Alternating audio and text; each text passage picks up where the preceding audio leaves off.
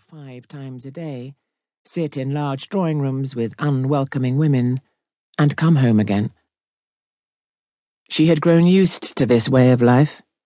She was no longer unnerved by the footman or the splendour that seemed to be increasingly lavish with every year that passed, but nor was she impressed by it. She saw it for what it was a different way of doing things.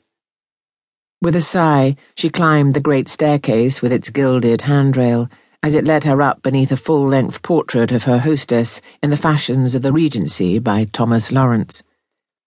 Anne wondered if it were a copy made to impress their London callers while the original sat happily ensconced at Woburn.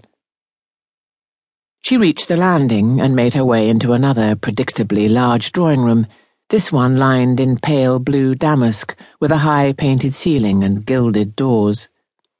A great many women sat about on chairs and sofas and ottomans, balancing plates and cups and frequently losing control of both.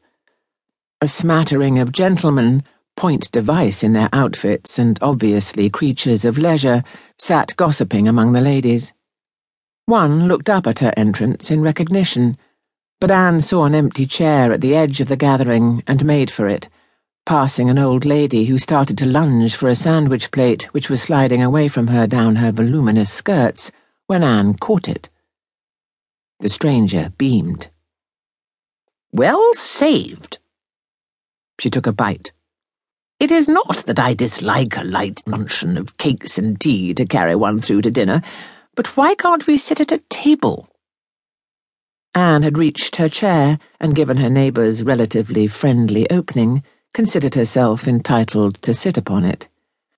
I think the point is that one isn't trapped. We can all move about and talk to whom we like. Well, I like to talk to you. Their rather anxious hostess hurried over. Mrs. Trenchard, how kind of you to look in. It did not sound as if Anne was expected to stay very long, but this was not bad news as far as Anne was concerned. I'm delighted to be here. Aren't you going to introduce us? This came from the old lady Anne had rescued, but the Duchess showed a marked reluctance to carry out her duties. Then, with a crisp smile, she realized she had to. May I present Mrs. James Trenchard? Anne nodded and waited. The Dowager Duchess of Richmond. She said the name with tremendous finality, as if that must bring all reasonable conjecture on the subject to an end. There was a silence. She looked to Anne for a suitably overawed response, but the name had given her guest something of a shock, if a pang of nostalgia and sadness can be called a shock. Before Anne could make any observation that might rescue the moment, their hostess was gushing on. Now you must let me introduce you to Mrs. Carver and Mrs. Shute. Clearly, she had corralled a section of more obscure ladies whom she intended to keep out of the hair of the great and the good. But the old lady was not having it. Don't snatch her away yet. I know Mrs. Trenchard.